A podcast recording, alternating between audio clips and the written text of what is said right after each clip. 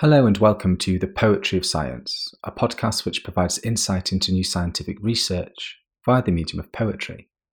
I'm your host, Dr. Sam Illingworth, and each week I'll be introducing you to some of the latest scientific findings and sharing a selection of science themed poetry. If you enjoy this podcast, then please consider giving it a rating and leaving some feedback in your podcast directory of choice. And if you really enjoy it, then why not share it with a friend? After all, we could all do with a little bit more poetry in our lives. In this episode, I'll be exploring new research which has found that ancient microbes may help us to find extraterrestrial life forms.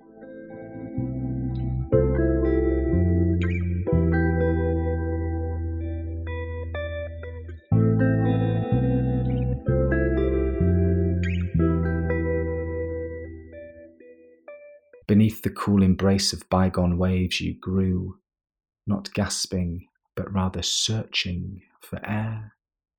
Your signature revolving in the shifting pigments of your many coloured coat, blues and greens transformed to yellows, pinks, and reds, peripheries tinged with purple as we turn our gaze to the stars.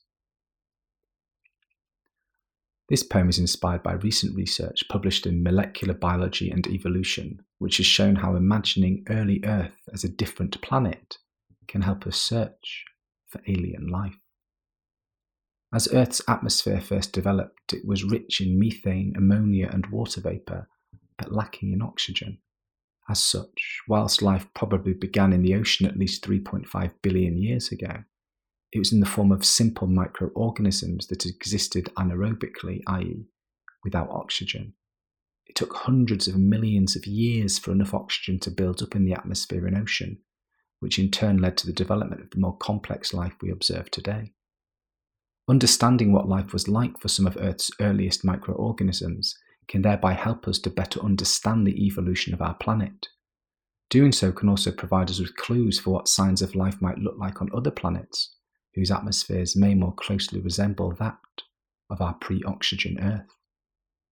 These early microbes are known to have evolved something called rhodopsins, a special type of protein related to the rods and cones in human eyes, and which possess the ability to turn sunlight into energy. This energy can in turn be used to power cellular processes such as repair and replication, and early microorganisms used this to harness the power of the sun without the complex biomolecules that are required for photosynthesis.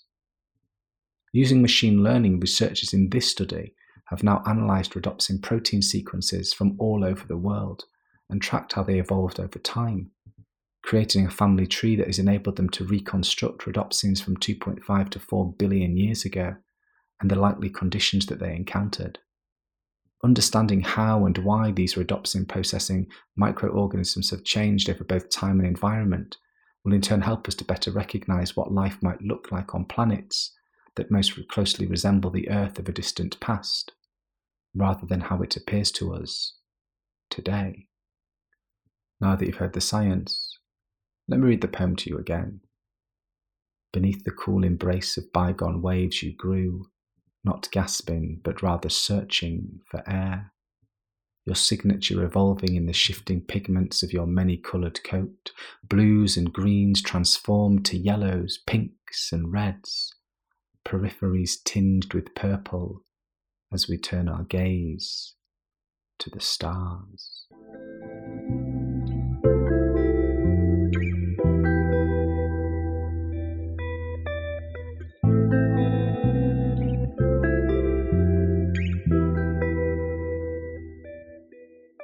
In this section of the podcast, I'd like to share a poem written by another poet on a topic related to the science that has been discussed so far.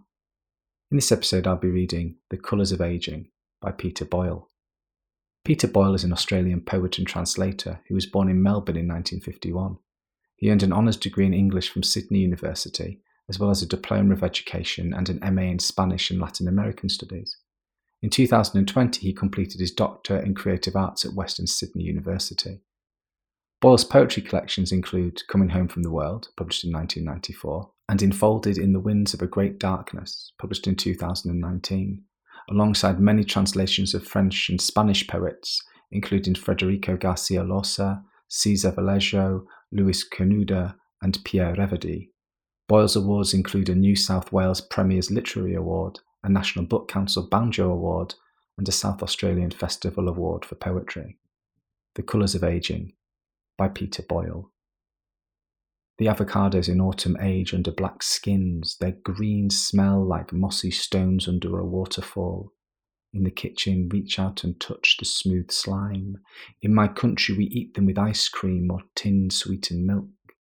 My father, in his workday singlet, would leave his portion for me and go out to be alone with the chooks. In the floral nightdress she wore all day, till the sun bleached the red from the roses, my mother is fussing and flailing.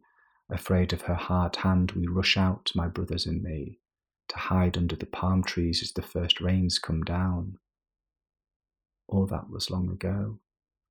The trees grow now in a different autumn. Seen through winter frost, a lone palm rises out of excavated earth. Derelict walls turn their backs on the sun, and I age under this skin of woven cloth.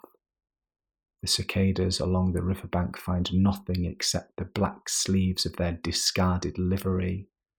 Their shrill moan traces in evening air all that was green.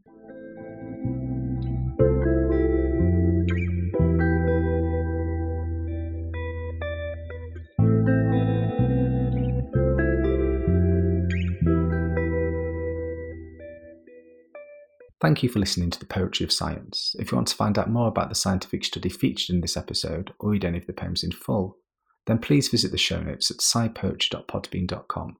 That's scipoetry.podbean.com, where you can also find out how to get in touch with any questions or comments you might have.